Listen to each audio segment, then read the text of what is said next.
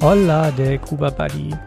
Wir sprechen heute über die Begrifflichkeiten Rundreise, Individualreise, Gruppenreise, Backpacking, Urlaub. Was ist da eigentlich genau der Unterschied? Diese Folge ist das Richtige für dich, wenn du überlegst, eine Kuba-Reise zu planen und mehr Klarheit über die unterschiedlichen Definitionen bekommen möchtest. Am Ende der Folge kannst du dann die Begriffe voneinander unterscheiden, weißt, was sie genau meinen, worauf du bei der Reiseplanung achten musst und kennst das wichtigste rechtliche Unterscheidungskriterium für deine Buchung. Ich bin Chris, Gründer von Kuba Buddy, dem Spezialisten für individuelle Reisen nach Kuba. Heute zusammen mit Kuba Buddy Vincent. Hola Chris, hi. Hi Vincent. Vincent, wir haben ja bei Backpacking-Reisen angefangen mit Kuba Buddy und ähm, ja, haben jetzt deutlich mehr im Programm. Vielleicht nehmen wir das einfach als Beispiel für die verschiedenen Reisetypen.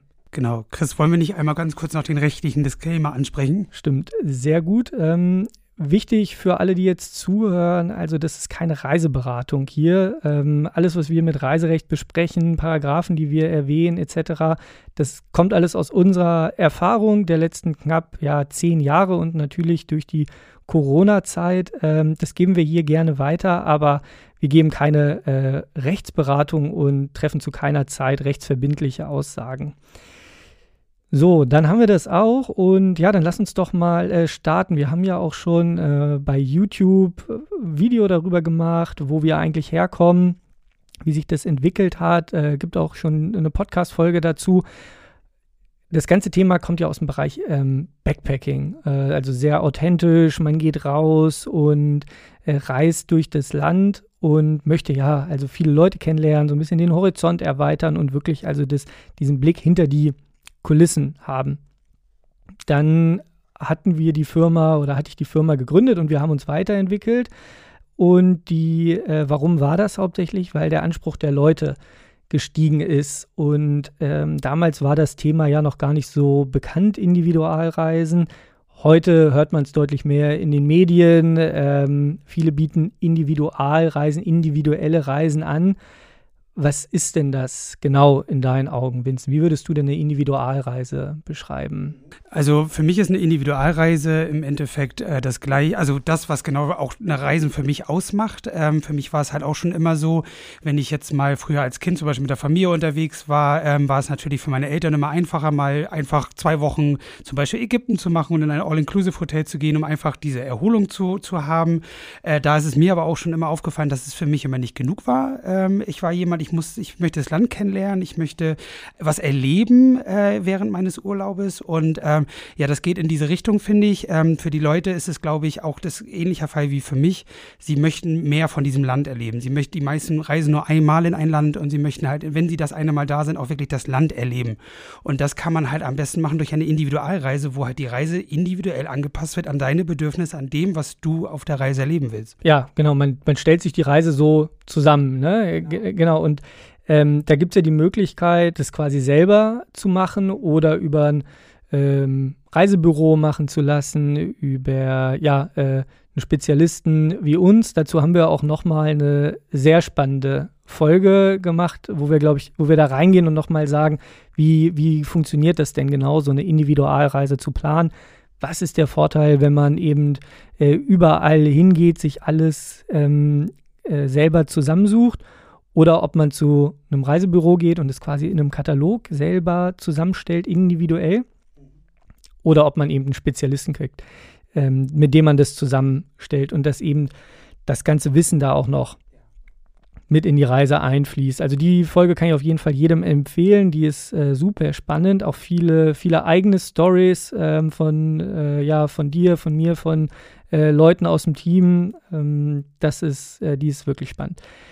So, jetzt haben wir gesagt, Individualreisen. Was ist denn der Unterschied zwischen einer Individualreise und einer Rundreise? Das ist auf jeden Fall, kann das also auch inbegriffen sein. Also von der Individualreise kann auf jeden Fall auch eine Rundreise inbegriffen sein.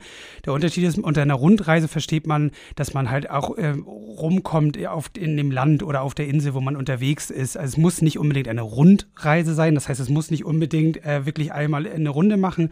Es kann natürlich auch sein, wie man jetzt in, in Kuba ein Beispiel nennen kann, weil es halt eine sehr längliche Insel ist, kann es halt sein, dass es auch mit einem Gabelflug verbunden ist. Das heißt, man fährt, äh, beginnt in Havanna und macht dann halt die Rundreise Rundreise durch die Insel durch und fliegt dann wieder von Holgin ab.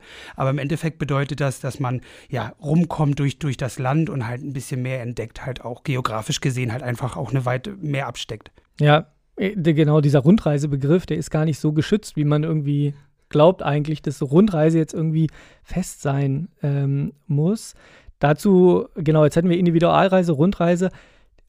Urlaub ist ja auch so ein ähm, Ding. Äh, ja, Urlaub ist in Kuba meistens zwei Wochen Varadero oder so.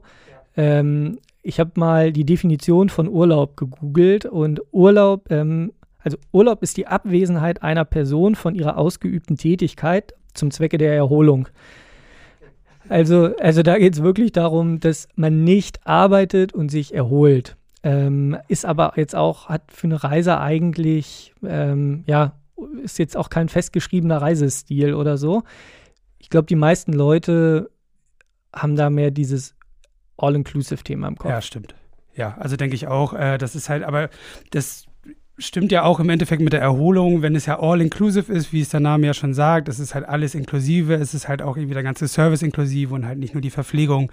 Äh, und das ist halt genau das, was halt auch, besonders muss man sich das ja sagen, auch Eltern oder Familien, ähm, wenn die halt das, das ganze Jahr ganz normal arbeiten und dann immer noch für die Kinder vorbereiten und alles für die Schule machen. Und man hat ja dann natürlich einen sehr, sehr großen Wochenplan immer, so als Familie.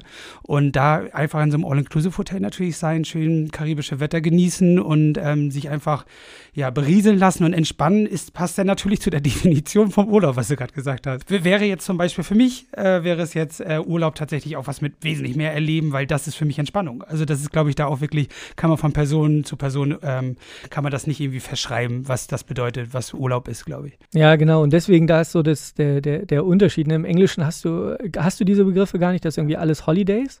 Ähm, da hast du aber diesen Individualreise, äh, Rundreise, das, das, das gibt es da gar nicht so. Also jedenfalls nicht so, wie wir es benutzen. Und ja, hier sagt eigentlich ja auch, also hier gibt es dann auch, gibt es schon diese, ähm, wenn man genau hinguckt, diese Unterschiede. Aber wenn jemand sagt, ja, ich bin irgendwie, ich mache Urlaub in Kuba, dann kann das auch sein, dass der da eine Rundreise macht. Also es ist alles nicht so klar. Der, das Wichtige dabei ist, es hat auch nicht wirklich den großen ähm, Einfluss. Also wir haben ja äh, eine Sache ist sehr maßgeblich, wenn man einen Urlaub bucht oder plant. Und äh, das haben wir jetzt auch gerade in der Corona-Krise gemerkt. Und das ist dieser äh, Paragraph 651 aus dem äh, BGB, also dieses Pauschalreiserecht, das Recht auf Rücktritt. Ähm, wenn die Reise eben nicht durchführbar ist. Also dass man da äh, einen Reisesicherungsschein vom Veranstalter bekommt, ähm, dass man eben, wenn man bei einem Veranstalter bucht, dass der auch garantiert, dass diese Reise durchführbar ist und das gibt dem Kunden einfach viel Sicherheit. Richtig, also das muss man da, also sehr, sehr viel Sicherheit. Also wie du ja schon sagst, das hat man ja jetzt auf jeden Fall auch mitbekommen in der Corona-Zeit. Äh, was ich da auch noch als großen äh, Vorteil auch sehe, also besonders jetzt auch bei Spezialreiseveranstaltern wie, wie bei uns, da ist ja die Sache, dass die Reise halt von der, mit einer Expertise von dem Reisespezialisten halt zusammen individuell zusammengestellt wird.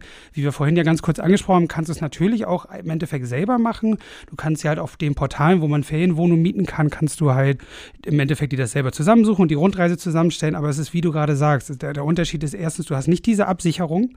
Das heißt, es, ist, es fällt nicht unter das Pauschalreisegesetz. Äh, falls wieder was passieren sollte, äh, ja, sitzt du im Endeffekt auf den Kosten und dann hast du noch das weitere Risiko, dass du natürlich hinkommen kannst. Das hat vielleicht jeder schon mal erlebt. Und dann hat man was auf so einer, auf einem Portal gebucht und dann sieht es nachher im Endeffekt ganz anders aus, als es auf den Bildern aussah. Das kann dir natürlich nicht passieren, wenn du das machst mit, ein, mit einem Spezialreiseveranstalter wie uns, wo halt einfach wir die, zum Beispiel die Unterkünfte auch wirklich alle kennen und selber schon dort waren. Das ist natürlich da der große Unterschied dann im Endeffekt. Und genau der, der Grund, warum ja viele dann auch eben diese, diese Reisen ähm, vermitteln, ist einfach, weil die, die Hürden relativ hoch sind, um ein äh, deutscher Reise, also in Deutschland Reiseveranstalter zu sein. Ähm, die ganze Absicherung ist relativ teuer. Man muss äh, einen verhältnismäßig hohen Betrag inzwischen hinterlegen, um das einfach garantieren zu können, dass nachher die Kundengelder abgesichert sind. Also das heißt, nachher ist es wirklich egal, ob man ähm, sich eine Reise selber ähm, zusammenstellt, ob man äh, sagt, ich bin auf einer Individualreise, Rundreise, äh, Urlaub, das ist ähm, nachher wird es ja wie auch immer benutzt. Wichtig, nachher, wenn du buchst, dass man halt die äh, darauf achtet, dass man halt äh, bei einem Veranstalter bucht, wenn man die Sicherheit haben will und einen Reisesicherungsschein bekommt. Und das, äh, das gilt dann alles als Pauschalreise. Also eine Pauschalreise kann ein Urlaub, kann eine Rundreise, kann eine Individualreise sein. Bei uns sind auch alle Individualreisen Pauschalreisen, äh, damit sie einfach abgesichert sind. Dann gibt es noch eine äh, äh, Gruppenreisen. Das ist jetzt nochmal ja schon ein bisschen mehr ein fachlicher Begriff. Ähm, vielleicht kannst du noch kurz dazu ein, zwei Sätze sagen. Also Gruppenreisen kann man ja auch nochmal differenzieren. Also ähm, man kennt das ja von, von früher, oder ich kenne das zumindest von früher. Äh, ich war jetzt, glaube ich, in meinem Leben tatsächlich nur auf einer Gruppenreise und das war ähm, mit dem Schiff gewesen und das war dann aber wirklich, wie man sich das vorstellt, im größeren Stile. Also da ist man dann tatsächlich immer nur irgendwie drei Stunden vom Schiff runtergekommen, ist dann irgendwie in, in weiß ich nicht, wie viele Busse gestiegen, ist dann ganz schnell irgendwo hingefahren, schaut euch das an, das ist die Geschichte dazu und zurück, wir müssen aufs Schiff. So, das ist so die, die, das, was ich kenne, deswegen bin ich da ein bisschen vorbelastet, was Gruppenreisen Reisen angeht, bei uns ist es natürlich, geht es da um Kleingruppen. Also das muss man da halt ganz klar auch differenzieren. Ähm, und Kleingruppen sind halt, wie gesagt, gehen maximal zwölf, zwölf Leute.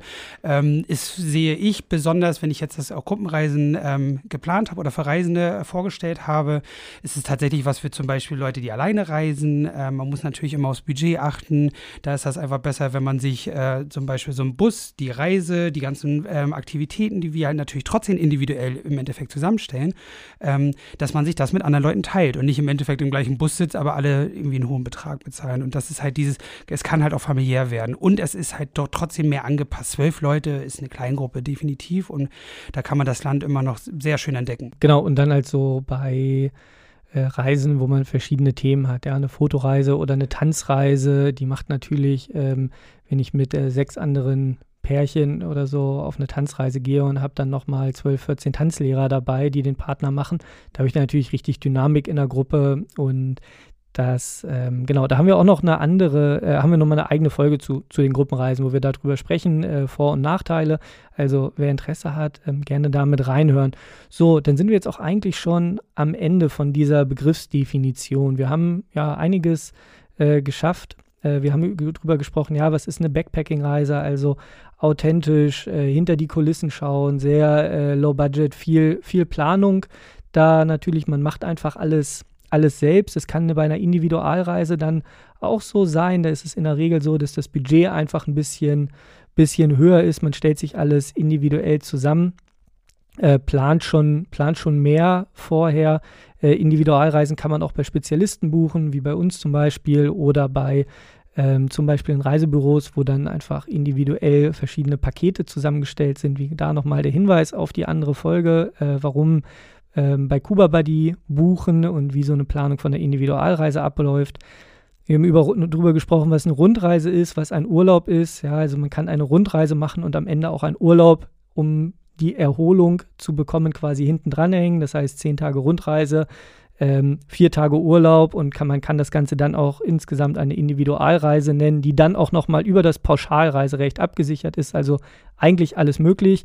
Und äh, ganz wichtig, was wir ja mitgeben wollten, Paragraph 651 BGB ist ähm, ja dieser, dieser Zusatz Pauschalreiserecht, ähm, der dann eben auch diese Durchführbarkeit und Rücktritt vom Reisevertrag ähm, benennt. Dazu nochmal, wie Anfang schon gesagt, ähm, das hier ist keine Reiseberatung, also alles aus, äh, alles, was wir sagen, einfach aus unserer Erfahrung heraus. Vincent, dann sind wir am Ende der Folge. Vielen Dank. Ähm, haben wir alles durch? Habe ich noch irgendwas vergessen? Wir haben alles durch. Leute, vergesst den Reisesicherungsschein nicht. Wenn ihr eine Reise plant, immer nachfragen, bitte. Okay, also dann wenn ihr Interesse habt, hört gerne bei verschiedenen anderen Folgen rein. Ähm, guckt bei uns auf Instagram, YouTube. Wir haben immer tollen Content. Und dann verabschiede ich mich. Ich bin der Chris. Saludos, euer Kuba Buddy Team.